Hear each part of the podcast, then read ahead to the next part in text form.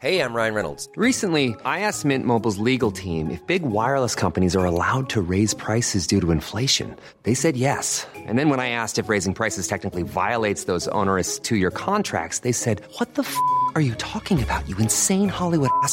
F- So to recap, we're cutting the price of Mint Unlimited from $30 a month to just $15 a month. Give it a try at mintmobile.com slash switch. $45 upfront for three months plus taxes and fees. Promo rate for new customers for limited time. Unlimited more than 40 gigabytes per month. Slows. Full terms at mintmobile.com. Want flexibility? Take yoga. Want flexibility with your health insurance? Check out United Healthcare Insurance Plans. Underwritten by Golden Rule Insurance Company, they offer flexible, budget friendly medical, dental, and vision coverage that may be right for you. More at uh1.com.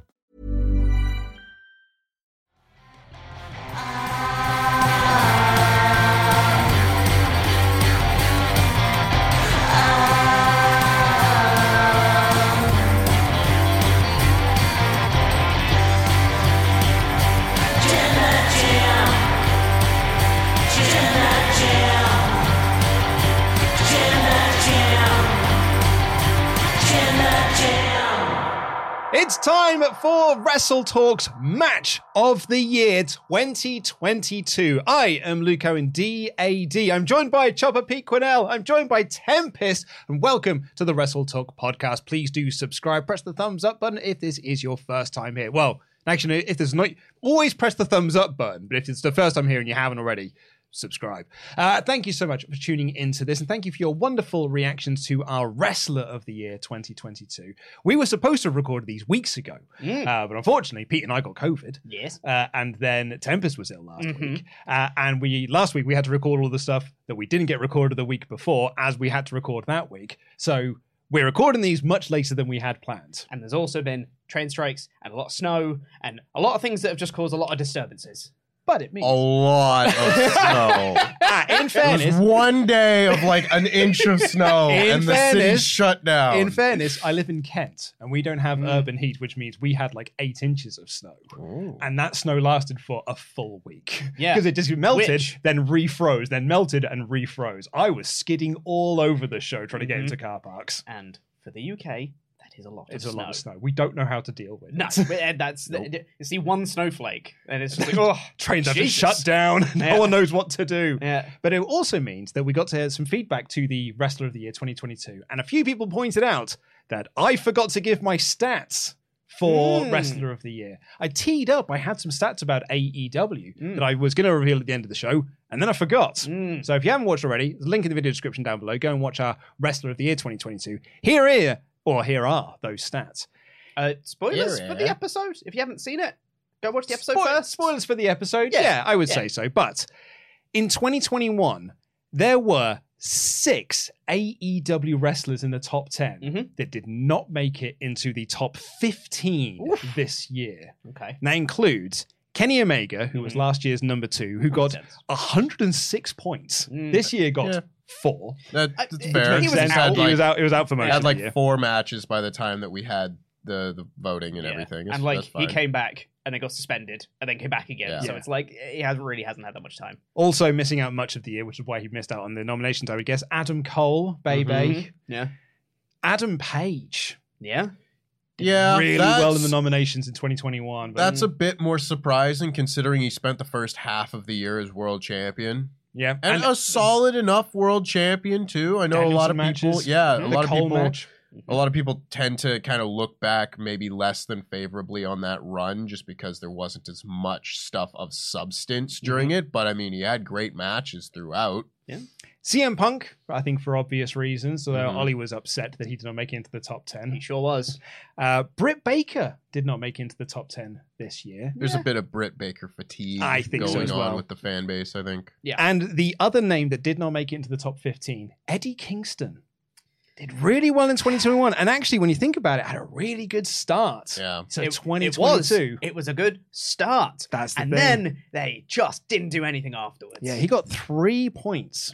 I Three think that's points the across biggest both. Sucks. indictment of AEW is that one in particular Yeah. because That was they had one kept, vote. I just checked. That was one vote he got. if they had kept the Eddie Kingston versus Claudio thing going Yep. after Mm. Blood and Guts and just had that be the continuation of what they wanted to do, I would be certain he would be on this list. Yeah, 100%. But anyway, it is time to count down our 10 best matches of 2022 as voted for by the crew of Wrestle Talk, our website writers, our editing team, our $100 backers over on Patreon, and influencers from the wrestling world. So thank you all so much for those who did submit their nominations. It's a very simple structure. Someone did comment on the on the best wrestlers being like, your system's very complicated. I'm like, I don't know how easy it could be. You nominate and you get points. Yeah. That's how all nominations work. Yeah.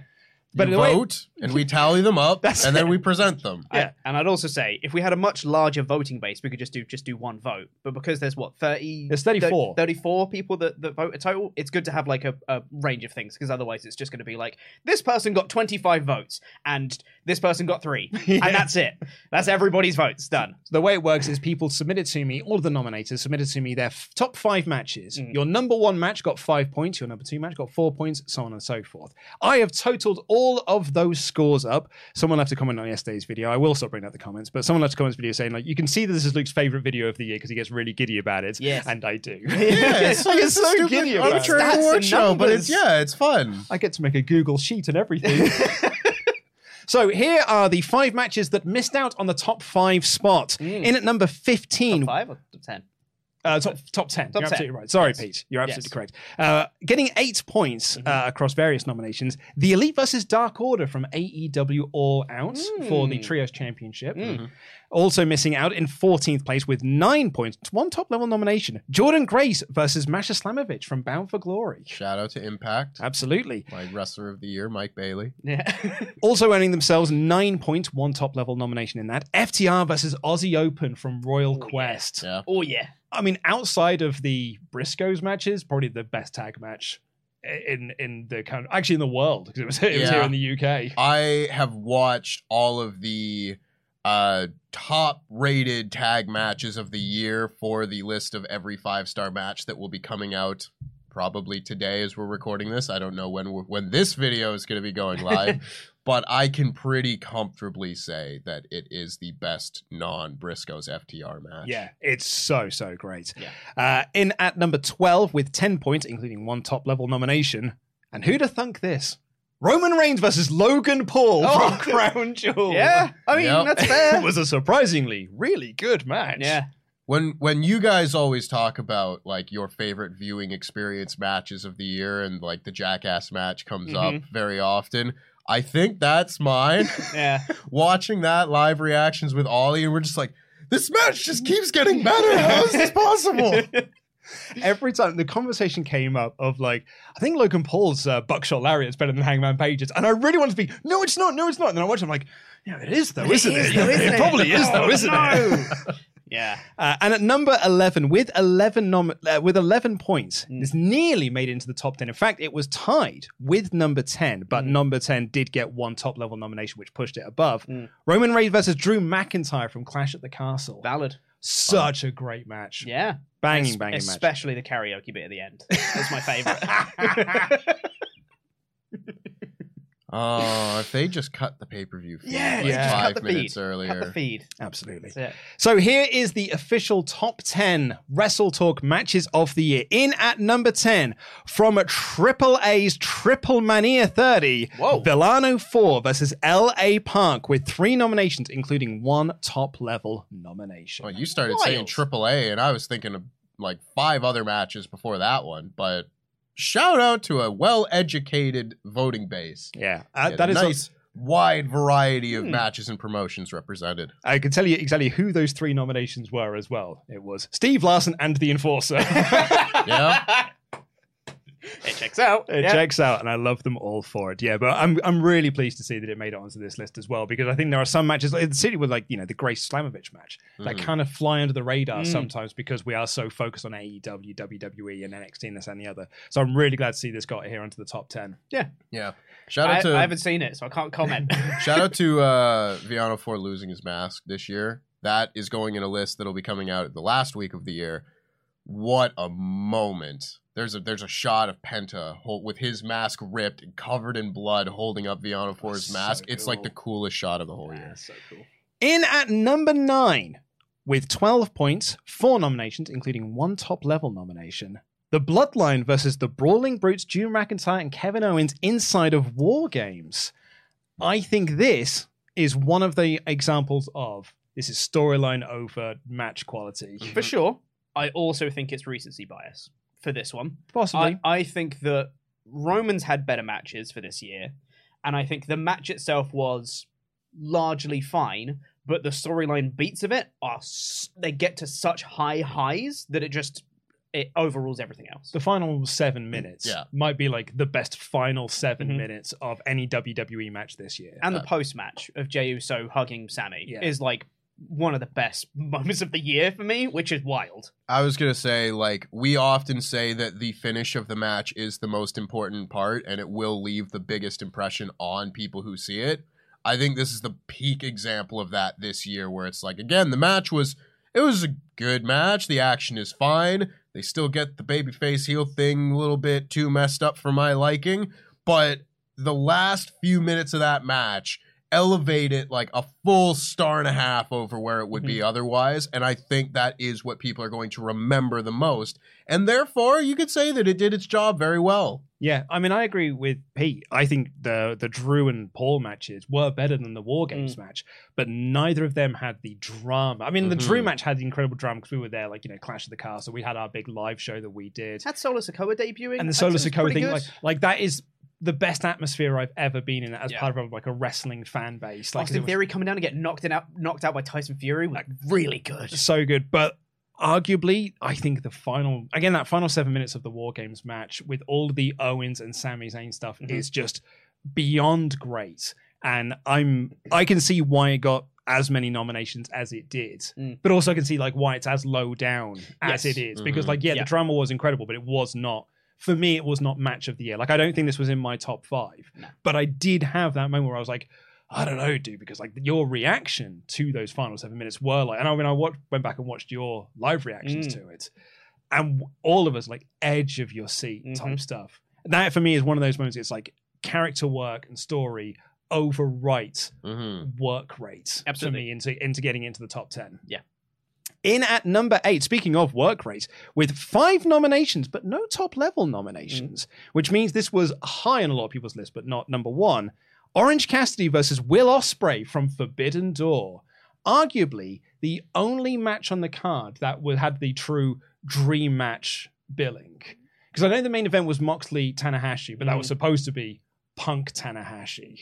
And we didn't get Danielson, um, Zack Sabre Jr. because it ended Mhm. up being Claudio, Zack Sabre Jr. As a mystery opponent. as a mystery Yeah. opponent. 'cause so not didn't know- build that way. Exactly, yeah. So this for me was the only true AEW New Japan dream match crossover Mhm. because we couldn't get Ospreay versus Omega because we're getting that at Wrestle Kingdom instead. And then when they announced it was Cassidy, I know there was a lot of people that were like, "Oh, that's kind of all the things to do with Ospreay." I know Ollie was really down on it, being like, Mm. "Of all the things you could have done with Will Ospreay," and I'm like, "No, this is the thing to do with Will Ospreay because this is the match no one expects to see." Mhm. is that you know when they announced a few years back before COVID ruined it, Suzuki versus Cassidy, and everyone was like, Mm. "That's the match, right?" Like that, and I know, still shaking my fist.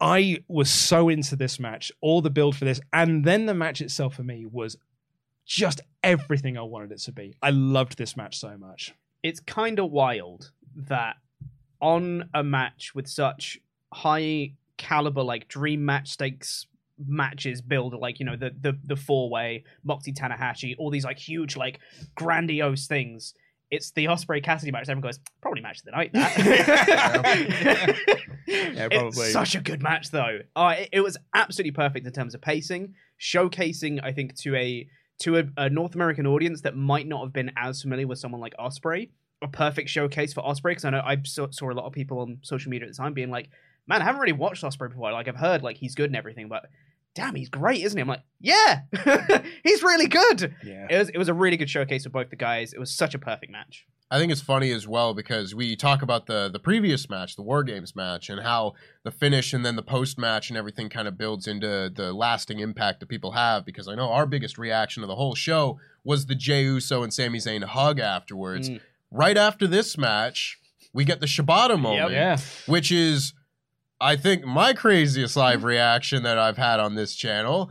Um, but it's funny on a number of levels to me because I am someone who's fortunate to watch a lot of like the top level matches of the year from like a work rate perspective, and this I think is one of the best matches that we've seen on pay per view in North America or wherever.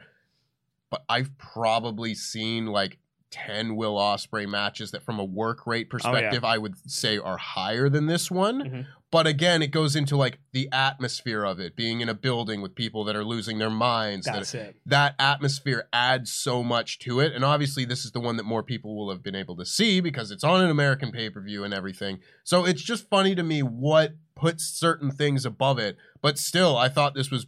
This was Orange Cassidy's best match of the year. I thought it was one of the best AEW matches of the year, and even still, one of Will Ospreay's best matches of the year. Literally just had a thought. Orange Cassidy could be in the conversation in like top 10, top 15 wrestlers of the year. He has had some bangers this year. I can tell you he got one point in the nominations. Literally just thought, and I was like, since he's won that All Atlantic title, which granted was a little bit later, but like, he's had really good matches since he's become champion. Like, he's defended that uh, thing a lot. Yeah. And he's had some Mhm. really good matches with that. Like, it's you never go into an Orange Cassidy match coming out of it being like, well, that was bad. Mm. Like it very rarely happens to be like that was a bad Orange Cassidy match. They're Yeah. always really good. Yeah. Yeah. But he's a guy I think that sort of fl- flies under the radar Mm. a lot. Yeah. I We- think like like an Eddie Kingston would have done until he had like the real emotional stuff that he had in Mhm. 2021 Yeah, that I yeah, think yeah. raised a lot of his nominations up. And I think that's the thing he's been missing this year. Yeah. Certainly in the second half of the year anyway. we would talk a lot when we were doing the Rampage reviews uh, a year ago, where you would get matches like Orange Cassidy versus Jack Evans and things, and those would be the matches where you wouldn't have the Orange Cassidy cares, comes out of his shell and does, you know, the Orange Cassidy stuff that we know is great. It would be the aloof match, and if it's just a singles match, a lot of the time that wouldn't connect as well. But I think they phased that out significantly this year, and mm-hmm. thus every time you see Orange Cassidy wrestling, it is like a blow away match of the night esque performance. I think that's just great for him. If he Yeah. continues to do that next year, I think he could be in the top 10.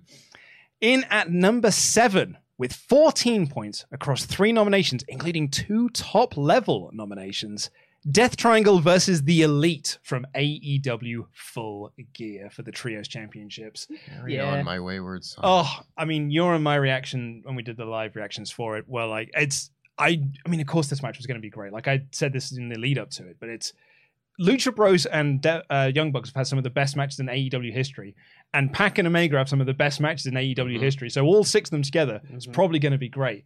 And it was so so good that at later on in the show when they announced, oh yeah, we're going to do this six more times. Mm. Me and you were like, brilliant, let's do it 10 more times. Like, and every week they've been doing this on TV Bar. Like, you know, I think they had one week off from it, but, and every week they've been doing it. I'm like, I can't believe this is still so new and innovative. And Ollie pointed out to me, and that's something I hadn't really considered, because it still feels like it's one long match that we're getting. It's just different chapters of that same Mm, match. Mhm. So I, I and this for me that that opener, I think is probably my favorite one of the three. Probably until we get to the ladder match, should it get to seven, Which it will. which well we don't know for sure. But, Yeah.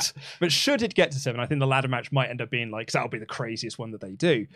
I loved, loved, loved this full gear match. It was so special, and like I think for me, because this was in my top 5 Mhm. it was the rewarding thing of I've missed the elite. Yeah. They were gone for so much of the year because of Omega's hurt. uh, You know, Omega was being hurt, and the Young Bucks were like tag champs, but I never really felt like they were tag champs. Well, they were tag champs for like two weeks. Exactly, they had it for like a hot minute, and it didn't really feel like they had their big feud. We were all sort of sitting there waiting for the FTR feud that never came. Mhm. It or almost the undisputed era feud that we never Mhm. got. we, we would, yeah. It just felt like we were sat there waiting for Kenny to come back, and then Kenny finally came back, and then they all th- all three of them got suspended. So it, it felt like we haven't had all three of them for the almost the entirety of the year. So them coming out and coming out to carry on my wayward son, it really felt like this cathartic release of like, oh, I've got my boys back. And it was so much fun to just watch them wrestle again. And mm-hmm. every week they've been doing this on Dynamite. And like, I think it comes off the back of this match. I write in my notes, I'm so glad I get to see these guys wrestle again because I mm-hmm. really missed this. for me, this was one a fantastic match, just straight up. Like the actual wrestling involved in the match was great because these six are fantastic. But for me, what elevates this match even higher is the atmosphere surrounding it and Yeah, the the uh, the return of the elite, as you mentioned, the carry on my, my wayward son, the fact that Death Triangle won, Won? Yeah. Did not was see it coming. Everyone just went, huh? After this, because everyone was just like, okay, you're the placeholders till the elite win it. And then Death Triangle won, you go, oh my god. And then they announce the best of seven, you go, oh my god. And that helps elevate this match even higher to a plane like that I don't think people expected coming out of this. Yeah. Yeah, I mean, I what more can you really say about it? It you could go through like the list of moves and spots and everything, but it's almost counterproductive because it's just like they are arguably the two best trios in the world at the moment, and you can make arguments for others, House of Black, you know, United Empire, whatnot. But these guys are the two best AEW trios and have had extensive history with one another. It's probably the best tag team rivalry that you've had in AEW between the Young Bucks and the Lucha Brothers. It is one of the best singles rivalries that you've had in AEW and Kenny Omega and Pac. But we hadn't had a chance to really see the two trios go against each other for an extended period of time. And so, just as a match on a pay per view, immediately that boosted our our enjoyment and excitement of full gear just at the moment that they announced it and then they delivered because we knew that they would it just it it almost feels to me like these type of matches get taken for granted because there's so many of them that are so great a lot of the time but this one was really special Speaking of special, in at number six with 22 points across eight nominations, but no top level. Bianca Belair versus Becky Lynch from WrestleMania for the Raw Women's Championship. Easily the best women's match across WrestleMania weekend. Mm-hmm. And for my money, I, I I mean I think I said this on the on the over the weekend. I thought it was match of the weekends. Outside of the obvious, Be- but like better than Sami Zayn versus Johnny well, but apart from that, apart from that, obviously, because that, that is that is match of the year. but aside from that, uh, from an actual like wrestling perspective, this was my match of the WrestleMania weekend. I thought this these two, for all of the hype and build that they had going into this, and like this was the culmination of their feud as well. Even though it still went on for a few months afterwards, which I, I felt kind of dragged it down somewhat. This for me was the big payoff to starting it at SummerSlam the mm-hmm. previous year. And I thought these two absolutely knocked it out of the park, really brought it and made it feel like that special WrestleMania main event. Yeah. I I mm. think they almost ran the risk because this was kind of the, the second Bianca Belair WrestleMania crowning moment, two years back to back after having the Banks one and then the Becky one.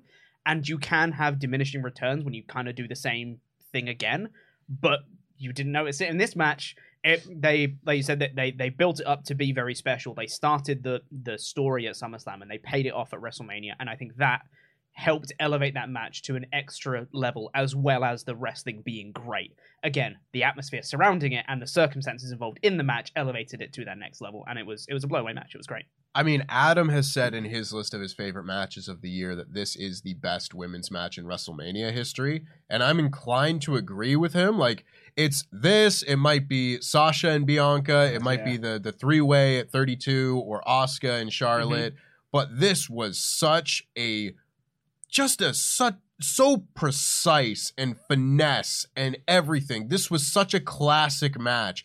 And I really like the analysis of it as well by Backup Hangman on Twitter, where he says that a year ago, like the two matches that you just talked about, the Sasha Bianca match and then the Bianca Becky match, they're so different in like subtle presentation differences of Bianca Belair. Where the first match at 37, she she hasn't been there before. She kind of comes into it. She's she's got full she's full of like natural ability and everything, but she hasn't accomplished that much on the main roster. She won the Royal Rumble, but she hadn't been there. A year later, she is the star of the show, the mm-hmm. big entrance. She's been there, she's proven it. She is Miss WrestleMania at that point. And it just to me really goes to show that even though I still think that the Becky winning at SummerSlam in 20 seconds, whatever, was a booking faux pas, I would mm-hmm. not have done that. There are other ways to get around getting the belt off of her and stuff. The journey. Getting choked up thinking about it the journey that Bianca Belair went on for that year really elevates her character and it shows through in subtle storytelling in that match. And the match itself was just brilliant to me. I really, really loved it. It's my match of the weekend as well. Mm. Shout out to Backup Hangman. Shout out to great follow. Great. That is a must Twitter follow. It's back up Hangman.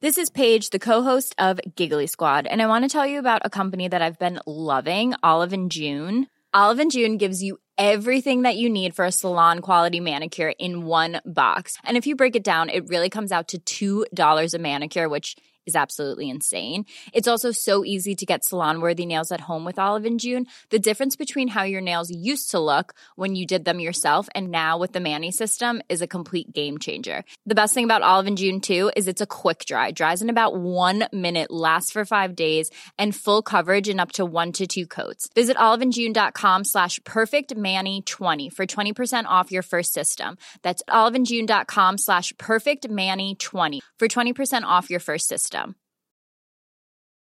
Hi, I'm Daniel, founder of Pretty Litter. Cats and cat owners deserve better than any old fashioned litter. That's why I teamed up with scientists and veterinarians to create Pretty Litter. Its innovative crystal formula has superior odor control and weighs up to 80% less than clay litter.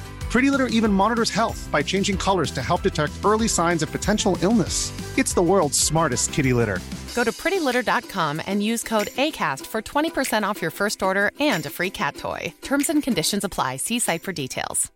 Quality sleep is essential. That's why the Sleep Number Smart Bed is designed for your ever evolving sleep needs. Need a bed that's firmer or softer on either side? Helps you sleep at a comfortable temperature? Sleep Number Smart Beds let you individualize your comfort so you sleep better together. JD Power ranks Sleep Number number 1 in customer satisfaction with mattresses purchased in-store. And now save 40% on the Sleep Number limited edition Smart Bed for a limited time. For JD Power 2023 award information, visit jdpower.com/awards. Only at Sleep Number stores or sleepnumber.com. Mom deserves the best, and there's no better place to shop for Mother's Day than Whole Foods Market. They're your destination for unbeatable savings, from premium gifts to show-stopping flowers and irresistible desserts. Start by saving 33% with Prime on all body care and candles. Then get a 15-stem bunch of tulips for just $9.99 each with Prime. Round out Mom's menu with festive rosé, irresistible berry chantilly cake, and more special treats. Come celebrate Mother's Day at Whole Foods Market.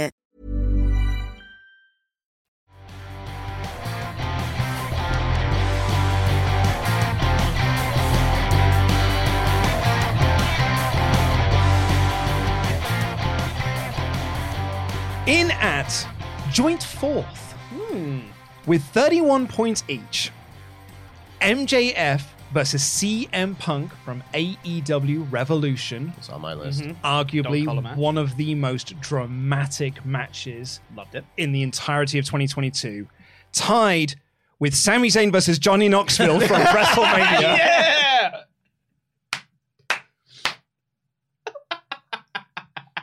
Work rate. What's that? I was beyond thrilled when they tied. Like, I was really pleased to see Zayn and Knoxville get in there because obviously I voted for Yeah, it. yeah, yeah, obviously. it got my full five points. Yeah. No, no, it didn't get my full five. I think I got four. But I was like, I'm 100% putting this in my top Yeah. five. So I was pleased to see it get in the top five, uh, on the, in the top 10. But for it to tie with MJF and Punk, I was like, oh, that's even nicer. Hey man, they're, they're both drama-filled matches. You won't Polar find opposite. more different matches this year. One of them is like a dog collar match that's built on like the most intense rivalry in AEW, and the other one features a giant hand slapping Sami Zayn that he somehow didn't see coming. Sami's in a giant mousetrap. Wee Man gives him the Andre Slam. Oh, it's the only. I love this so much. So we'll go into them individually. So MJF, Yes. CM Punk, 11 nominations, one top level. Maybe we should do Zayn Knoxville first. No, we'll do this. Yeah, so 11 nominations, one top level. Mm. It is, I mean, from the, the story was incredible anyway. And you had the the double win by MJF in Chicago to build to this. Mhm. You had all of you had the MJF promo, the blood down the shirt, building up to this match, and so much of it was built around Punk's ROH work. So for Punk to then come out in his ROH gear Mhm. to his ROH music, Yep. not that long before Tony Khan announced he'd bought Ring of Honor, it was like a real, it was an incredible moment. And then the two of them had a really, really special match. It was just after he'd bought Ring of Honor. I thought it was in. Oh, is it just after? the, the the show where Tony says he bought Ring of Honor is the show where they did the blood down the shirt. Mhm. deal at Oh, Daily's you're Place. absolutely right. For some reason, I thought this was in February and that was in March, but I've got them mixed up. You're Yeah. absolutely right. So yeah, it was just after. So yeah, uh, for, for me, this was an incredibly like this is kind of what uh, Ollie's point he was making in the 2022 Wrestler of the Year was that you take out Brawl Out and all of the the bad news about Punk, he would have been so much higher in the rankings for Wrestler of the Year because he did have a great first half outside of the injury as well. Certainly a great four month stretch where he was just knocking out of the park every week. And this for me is like the pinnacle of that knocking it out of the park. Yeah. January to June, like until Double or Nothing, he is my wrestler of the year. Yeah. Yeah. That's fair. It's a shame. Yeah. It is a I shame. I love this match. It was on my list. I don't remember exactly where I placed it, but this was one of my matches of the year. It to me was basically everything that I want out of a big blow off match. You tied the stipulation, like a lot of the time, a stipulation might just be added on to it because it's like, yeah, let's do this stipulation. And it doesn't really matter for the storyline. Arguably But- the third FTR Briscoes match. Yeah, it's just like, well, we're to do a dog collar match because these are two gritty, tough teams. And Yeah. it works. Like, it doesn't have to tie into a story, but this one did. And it goes that extra mile because it does tie back into CM Punk and Raven in Ring of Honor for the dog collar match. And they tied it in with the promo with MJF saying that he was Roddy Piper Yeah. and and and Punk saying like will you be my Valentine with the Roddy Piper Greg Valentine legendary dog collar match. You I think the Miseria Cantare Ring of Honor entrance on this show is like top 2 or 3 of my favorite entrances of all time. Just hearing the people in the crowd singing the song to him. It's the slow realization as Mhm. well because everyone's waiting for the but then that song starts playing and it's almost like this ripple effect through the crowd mm-hmm. where everyone's like oh, oh it's this Yeah. and he comes out with his Ring of Honor gear, and I was, I, it was just everything that I wanted as a wrestling fan out of this feud. This feud that had been so perfect. It was everything that you wanted out of CM Punk's AEW run. Mm-hmm. Going in with the highly emotional storylines, going in there with somebody that he has a history with, but is still young, so you get that sort of rub with him and a new guy in AEW. It's not rehashing old things, it's building upon things with one of the best matches of the year. yeah And not to mention as well that obviously MJF had the fake out of coming out to Punk's music, and everyone goes, "They're just going to play Punk's music again," and then That's they played the Ring of Honor yeah. one, and it's oh, what a moment! And not to mention Wardlow Yeah. also in this match. the what diamond a moment! the diamond ring turn Oh, of him being like brilliant. oh, I haven't got it Lost it. Oh, this Oh, is so weird. Yeah, and then oh, I've got it- it. I'll just leave it here. It's it's a perfect combination of that, like the the the stipulation really playing into the match as well. The really unique uses of the dog collar in the match as well was great, and then having the the payoff to it, the Wardlow turn, the very emotional, intense storyline going into it. This was a perfect payoff to a perfect story. It's it's one of the best matches of the year, absolutely. tied with Sami Zayn and Johnny Yep. Knoxville Yep. which was I mean okay I know that it's, it's my gimmick that I think the hardcore triple threat is the greatest WrestleMania match of all time Yeah, I don't know if this is just a gimmick. I genuinely think this is one of the greatest WrestleMania matches ever of Sami Zayn versus Johnny Knoxville.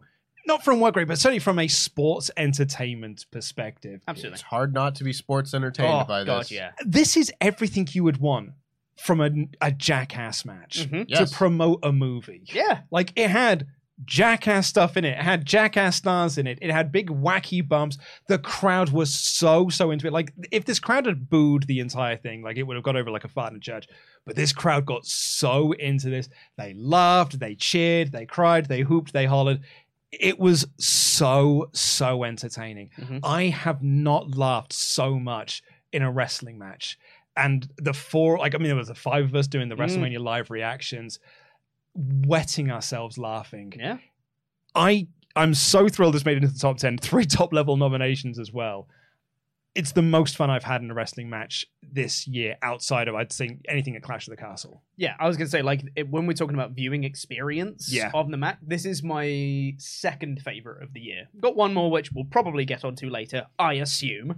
Um, but for me, like yeah, just those live reactions, and even though I'm not a huge fan of Jackass, this was really fun. Probably because you were there, so you could explain all the bits I didn't get. That was it. but it. just that viewing experience of us all just having a good time and laughing and and enjoying the wrestling that was in front of us. It is one of the best times of the year for me. Just watching wrestling with some pals and having fun. It was for me. I mean, I was watching it with because it was me, you, Adam, and Andy that were on screen for that uh, that match, and I think Yeah, that, i think i'm pretty sure right. that was the that was the four of us. Yeah. Of the four, I'm the only one here that likes Jackass. Yeah. because you don't like it, Mhm. Adam doesn't like it, and I don't think has ever watched it. Mhm. And I, Adam in particular, did have his arms folded for you know the start of this match, being like, "Oh, "This is not what I want from WrestleMania." By the end, all four of us were like on our feet, really having a good time, and I think that is a testament to how good this match is. Mhm. It converted people who were pretty down on the idea of Sami Zayn doing a comedy match at WrestleMania into being like, "Oh no, that's exactly what Sami should have been doing at WrestleMania." I would also say I think Johnny Knoxville did great in this match, and I think all the Jackass guys did great in all their roles that they were supposed to do. Sami Zayn Yep, is just one of the most versatile wrestlers in the world. absolutely. Oh my god, like his facial expressions to everything, his selling of all the stuff in the match was absolutely spot on to make you buy into that, to have that reaction of being able to laugh at him and be like, the selling of it was so good that we enjoy watching him getting beaten up by the stupid hand and the mouse trap. Like that's that's funny. And his selling of it makes it funnier. Like that that is one of the biggest positives I can say of the match is Sami Zayn makes it. Yeah. And it's, it's why I, I go against all the people that say, like, oh, Sami's only had a good second half of the year. Disagree. He's had a great year long run. Mhm. Ollie. Sorry, Tempest. Welcome to Smack Ass. Welcome to Smack Ass. Still waiting for that shirt. Yeah. No, I just think this match is a is truly exemplary of like there are there are very obviously different styles of matches in wrestling. You get your your high work rate stuff, you get your hardcore matches, you know, you will get comedy matches, lucha matches, strong style, technical, whatever you want to do. But if you reach a certain level of even a comedy match, it will break through into that upper echelon of matches of Mm. the whole year. Because look at the matches on this list. We just went through MJF and CM Punk in a dog collar match, covered in blood, thumbtacks, the whole deal, highly personal, highly emotional. And this gets the same amount of votes because it still gives people a completely different feeling watching wrestling than you get with that previous match. Absolutely. And one doesn't have to be better than the other. Nope. It's just wrestling being a variety pack, having a little bit for everybody, and you'll have something like, you know, a Will Ospreay match with whoever will be like the perfect version of that type of match. This is the perfect version of this type of match. Mhm. Absolutely. Didn't have to work, but they nailed it. And shout out to Sami Zayn. In at number three with 47 points, 12 nominations, four of which were top level, Briscoe's FTR 2 Mhm. from Death Before Dishonor.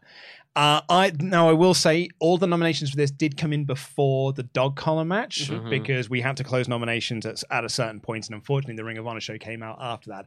So I don't know whether or not the recency bias would have put enough nominations across for that, but I think by this point everyone kind of already set in their mind that this was, the, and we didn't actually know that we were going to be getting that match until like very close to. I was mm. saying it was like The week of the show. the week of a week Yeah. of the show. So I think this was always going to get the spot anyway, regardless of how good the dog collar match was. I thought Briscoe's FTR one was one of the best tag matches I'd ever seen, and like FTR just consistently keep having what I think is the best tag match I've ever seen. And then I could not believe how much they upped the game for the second one, and then again for the third one because that was so bloody and brutal. Briscoe's FTR 2, I think, is my favorite of the three, though. And it is just so great to see FTR just on this. And it's, it's then that frustrating aspect of like, man, I think AEW dropped the ball with them this year. I, th- I think AEW could have done so much more with Dax and Cash this year. And they've done quite a bit with them, but nowhere near the amount that they should be doing with them. Considering that their contracts are up in 2023, and they have talked quite publicly like, well, we may not re-sign because we may just take a year off from doing major promotions and just do the indies because we're having more fun on the indie scene. So I, if I'm Tony Khan, I am making a push to sign these guys for a much longer deal and then push them as my top tag team because they're the greatest tag team on the planet. There's there's a lot of things that go that I have a lot of thoughts about FTR's run this year because I think it also is important to point out that they were very much derailed as well by the punk thing. I think Tony Khan has said that that FTR's push during the summer was highly tied to CM Punk then Yeah. getting injured and like, well, there goes that whole idea. I'm certain we would have gotten some form of CM Punk and FTR versus the Elite. God, just Mhm. uh, It, it can still happen. yeah, well, I'm holding out hope. But I tweeted out like around the time that FTR, I think, won the IWGP tag titles or something like that. Maybe around the time of Briscoe's FTR one, and just said like, listen, they're gonna their contracts are gonna come due in a year. But the year they're about to have is going to comp- put them in a completely different position now than they will be when that contract expires and I'm slightly underwhelmed by what they have been able to do on TV. Mhm. I still think they are by far and are going to get most people's votes for tag team of the year Absolutely. in various publications and stuff. Mhm. Rightfully so. I think they are by far the tag team of the year. But I don't know how you don't put the tag team of the year on TV more often.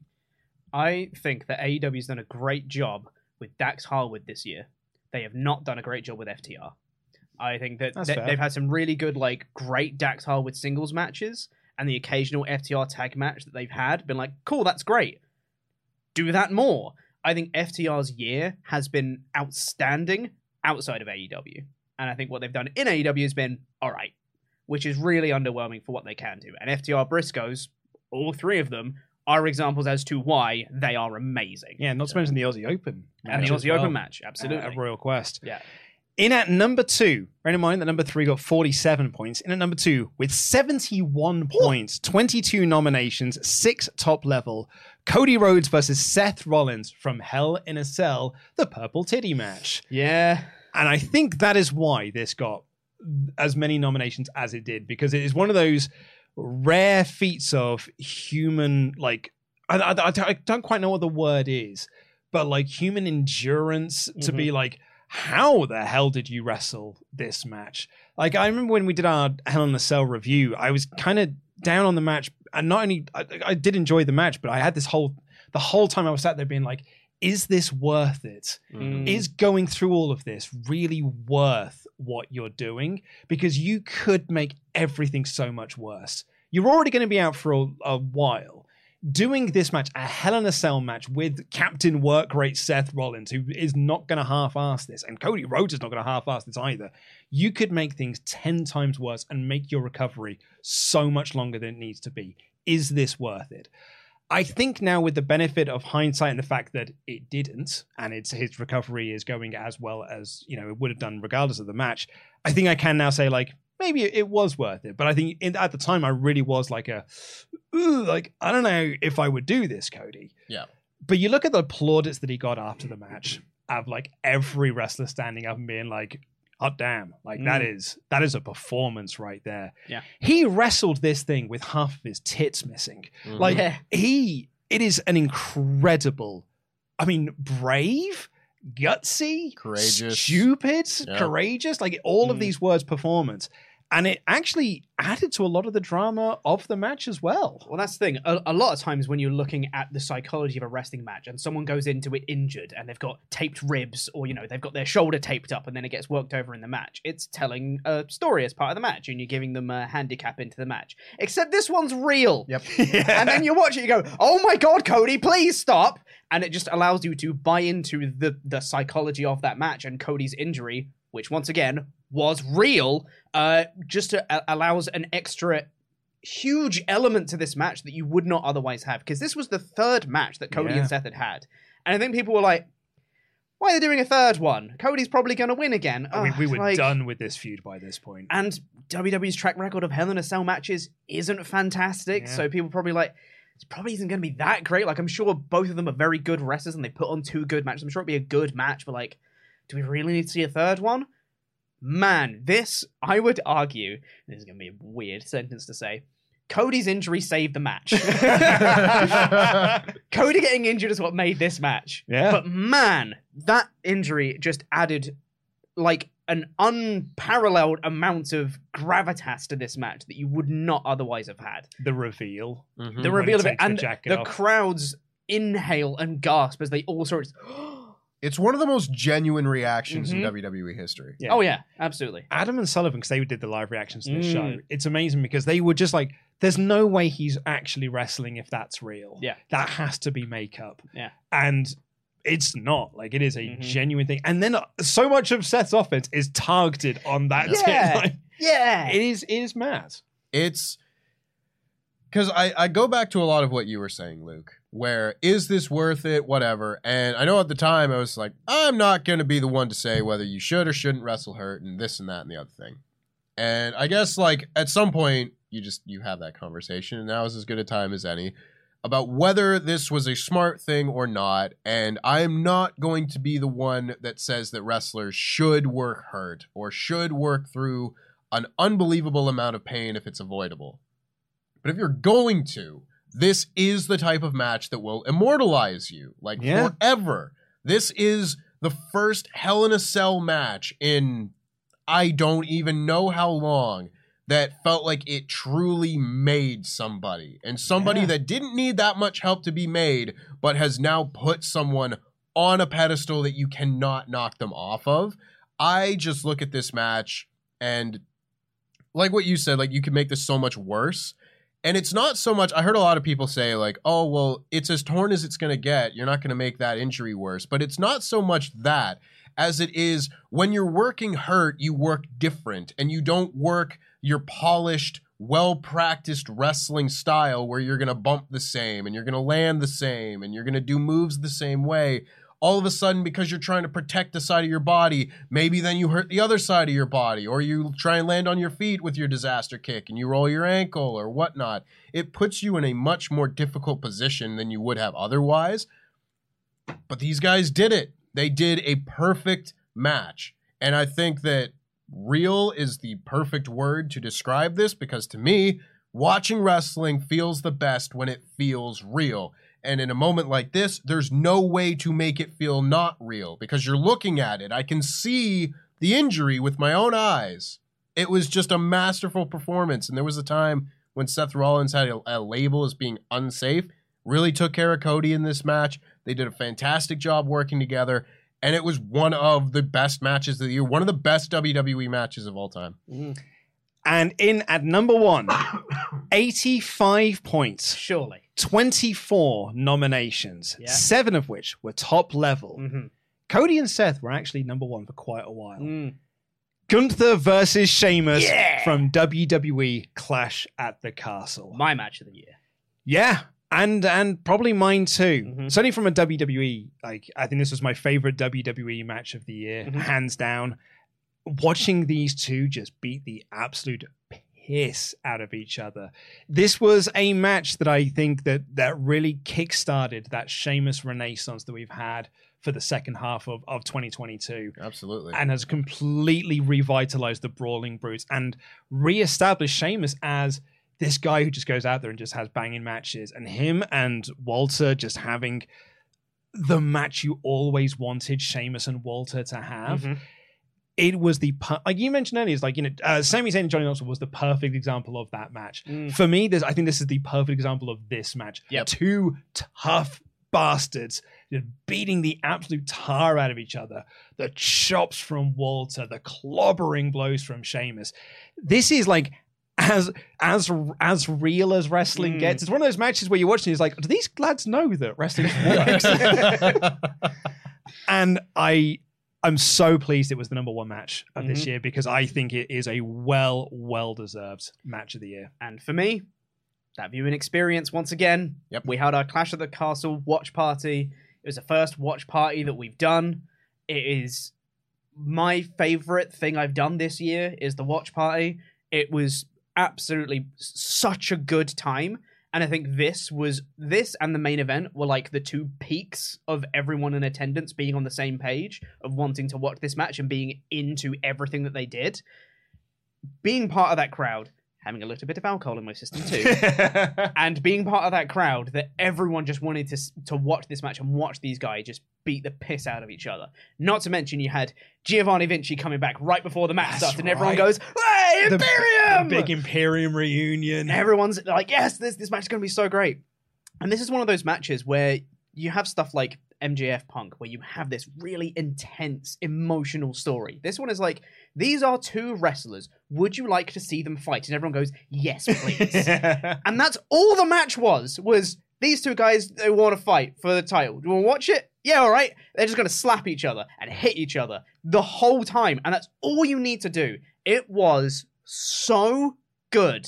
It, like you said, the perfect example of this kind of match. It's spot on. I think it's also the match that Gunther needed on the Mm. main roster Yes. because he hadn't really been Walter up until that point. Like we have the stuff he was doing in NXT UK and on NXT where you know he had to get the Dragunov match and everything like that. You were like, oh yeah, like that's that's the Walter we want to see. Like Mhm. Walter Bate, Walter Dunne, Walter Dragunov. You're like, okay, that's the Walter you want to see in the main roster. But he never really got that under Vince because, well, as reports go, Vince was ready to give up on him. Vince was ready to bury him. Vince is out of the picture. Triple H has taken over, and Triple H is like, oh no, because I know what to do with this lad, and that is just put Walter on the main roster. Mm-hmm. And he put him on the main roster, and he put this match on, and it was the match that I think a lot of people suddenly were like, oh, I get it now.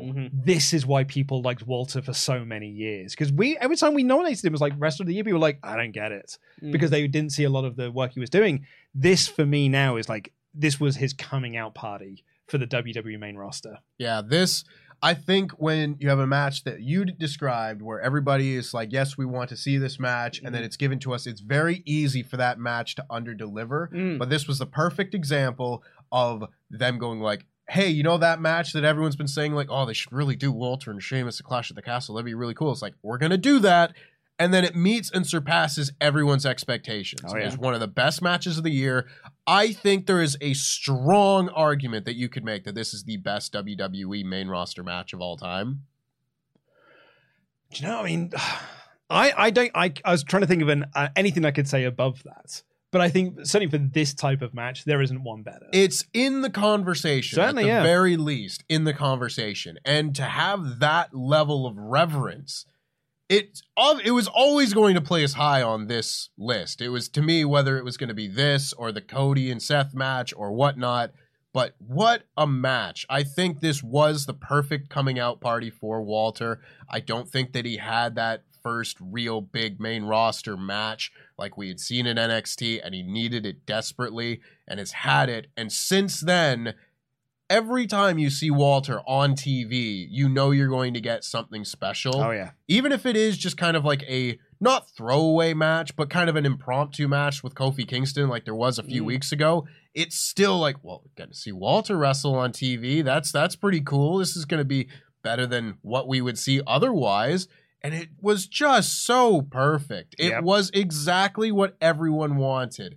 And for a company that for so long made such a point of being like, oh, we're going to dangle the thing that you want in front of you and then rip it away from you, this was just, I think, one of the matches and the show in total that really gave Triple H a lot of goodwill Mm. Oh, during those early going months of his reign here, where it's just like, you're gonna you can dangle the thing that that you want in front of you. No, actually, you can have it, and it's perfect, and it's exactly what you wanted. Yeah. Match Uh, of the year. Match of the year for me as well. Yeah, absolutely. It got my my uh, five points in this nomination. It's absolutely spot on. Uh, as a fun little fact for you guys as well, uh, if uh, Gunther makes it to December thirtieth as the Intercontinental Champion, he will become the longest reigning IC champion of the last like ten years, eleven years. Uh, uh, the last one was Cody Rhodes' run in 2011. Yep. I Yeah, was about to say it go back to Cody losing it to the big show. 236 like- days or something like that. WrestleMania, baby. WrestleMania, baby. Yeah. yes. Because like Nakamura had it for a long ass Yeah, time. that- that's who he's surpassing. But but never defended it. No, exactly. it was like Dean Ambrose with the US title. But I don't know what they're going to do with Cody when he comes back. Probably Roman. But if he doesn't win the belt off Roman, I think it would be cool to have Gunther versus Cody Rhodes. Oh, that- with his recovering fun. tit. Yeah, and, and he and he chops him on the tit. Oh, that's great storytelling. I mean, you're not For, wrong. for the IC title, he'd be like, "Oh, you just passed my reign." I- Oh, it's good. Some people said this in the uh, in the, the best wrestler of the year. I was surprised that Gunther was not in the conversation f- uh, Mm, in, our, in our top, not even in our top fifteen. In fact, he didn't actually get that many nominations. Actually, Where, how many nominations did he get? Not many at all. Uh, I think if he continues this main roster run, he is going to be in the conversation next year. Maybe not number one. He's certainly going to be in that top 10 because he'll be on pay per views. He'll be on SmackDown on a regular basis. He's going to have a lot of exposure next year. Yeah. I think if he can keep this up, I mean, Sheamus made it onto the list la- uh, for for this year, and I would I would put Walter above Sheamus personally. Mm. Just considering, you know, not to discount Sheamus or whatever, but Sheamus has had like the two matches with Walter and the War Games match, and Walter has had the two matches with Sheamus and many more Intercontinental title matches since then. So, like, I think he's already there. I was surprised he wasn't on the list this year. Next year, I would almost call it a lock unless there's some sort of unforeseen circumstances. Mm. particularly if the rumors are true and it is him versus Brock at Mania. it's what I've always wanted, Luke. if it's him versus Brock at Mania, like Be That- still my beating heart. A year later, we're doing this list. Yeah. I'll tell Oh, you yeah, what's yeah. going to be at number one. Oh yeah. you want to talk about like we said like oh you know Gunther versus Sheamus like oh yeah that's the match that everyone wants to see like and you said like uh, delivering on expectations Brock and Walter man Oh God, I that, can't that- wait. that has got some heady expectations Yep. that it might have to Oh, try and live be up to so but, good. Can you imagine Oh, but- Gunther just manhandling Lesnar? but, but what if it's what if it's Brock Ambrose No, Like- no, but see, that's the thing. You you got to go into it with that that fear that Yeah. it might, that it Yeah, might yeah, not yeah. of, deliver. of which Brock are we getting here You Yeah. got to go into it thinking, oh, maybe it's not going to be good because then your expectations will be smashed even Yeah, more. Exactly. Is it going to be a case of oh big boy, or is it going to be a case of ah, I don't want to do this? yeah just a couple of Germans net five Yeah, exactly. that's exactly. all she wrote Oh man. Oh, this would be so good. But we'll we'll cross that bridge if and when we get to it in next year's video, perhaps, because that has been our matches of the year according to Wrestle Talk for 2022. Thank you all so much for watching. If you've made it this far and you haven't already, please do press the subscribe button, give this video a little thumbs up, leave a comment down below, tell us what your favorite match of the year was. What do you think is the best match of 2022? We have got the best pay per views coming up next in our award season, and then next week will be our worst awards as we have worst match and worst pay-per-view as well include as well as the best of Wrestle Talk 2022 which will go out next Tuesday. Thank you all so much for watching. I have been Luke Owen that has been Chop Quinnell. That has been Tempest. Jam that jam